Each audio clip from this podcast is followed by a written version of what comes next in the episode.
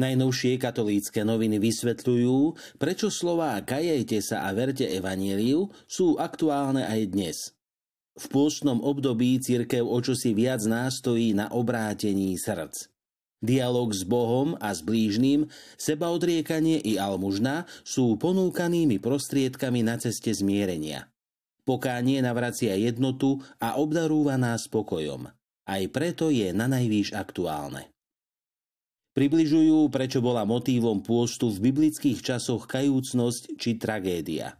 Popolcovou stredou sa začalo 40-dňové obdobie pôstu, stíšenia a zmierenia. Pripravujeme sa ním na veľkonočné sviatky. Ako však vyzeral pôst v Ježišových časoch a ako sa odlišoval od toho nášho? Vysvetlil biblista Lukáš Durkaj predstavujú biblický odkaz proroka Ozeáša v kontexte súčasných manželstiev a vzťahov. Prorok Ozeáš je prvý v kánone spomedzi menších prorokov. Svojím manželstvom bol pre Izraelitov znakom Božej lásky a naplňaním zmluvy so svojim ľudom. Z prvých troch kapitol knihy proroka Ozeáša sa dozvedáme o jeho rodinných pomeroch. Ako zradený, ale milujúci manžel znova získava priazeň svojej manželky. V tejto súvislosti katolícke noviny prebrali s kňazom Robertom Neupauerom a psychológom Jánom Záskalanom pohľad na manželstvo i na starosti prežívané v ňom.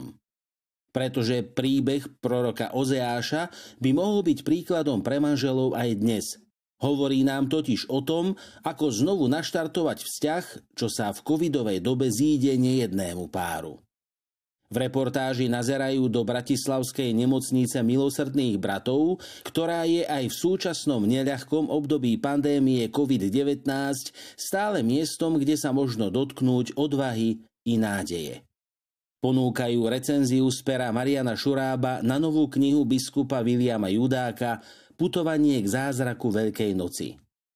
Nitrianský biskup William Judák po vianočnej ponuke Jezuliatko medzi nami prichádza s ponukou úvah na svetopôstne obdobie, aby nás duchovne obohatil s názvom Putovanie k zázraku Veľkej noci.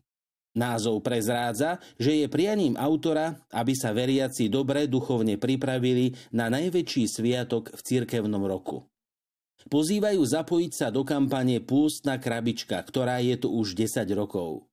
So začiatkom pôstneho obdobia vstúpila Slovenská katolícka charita do jubilejného 10. ročníka pôstnej krabičky, ktorá sa za ten čas stala súčasťou mnohých domácností.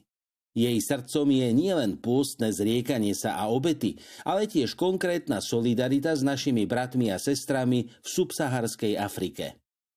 V seriáli Pústne putovanie so svetým Jozefom si môžete prečítať úryvok z diela Terézie od Ježiša Kniha života. Prípravným obdobím pred Veľkou nocou je 40-dňový pôst. Je formou pokánia nielen v kresťanstve, ale aj v iných náboženstvách. V rímskokatolíckej cirkvi sa pôstna príprava na Veľkú noc začína tzv. popolcovou stredou. Je to streda v 7. týždni pred Veľkou nocou. Tento rok pripadá na stredu 17. februára. Tlačová kancelária konferencie biskupov Slovenska prináša plné znenie pastierského listu konferencie biskupov Slovenska k stému výročiu vysviacky biskupov a pri príležitosti sčítania obyvateľstva. Vedie nás nádej. Hľa, všetko robím nové. Tak znie heslo, ktoré hlavný predstavený Salesiánov Don Angel Fernández Artime vybral pre rok 2021. V prvom tohto ročnom vydaní časopisu Don Bosco dnes nájdete jeho krátke predstavenie aj originálny plagát v slovenskom znení. V tomto roku si Stredná odborná škola svätého Jozefa Robotníka v Žiline pripomína 30. výročie svojho založenia – v čom je táto salesiánska škola výnimočná, sa dozviete v článku s názvom 30 rokov v službe mladým.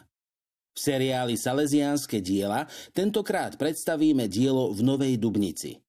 V meste, ktoré malo byť pôvodne vzorovým mestom ateizmu, zapustili Salesiáni natrvalo svoje korene po nežnej revolúcii. Za účinnej pomoci miestnych veriacich tu postupne vybudovali stredisko, farské priestory a pekný moderný kostol svätého Jozefa Robotníka.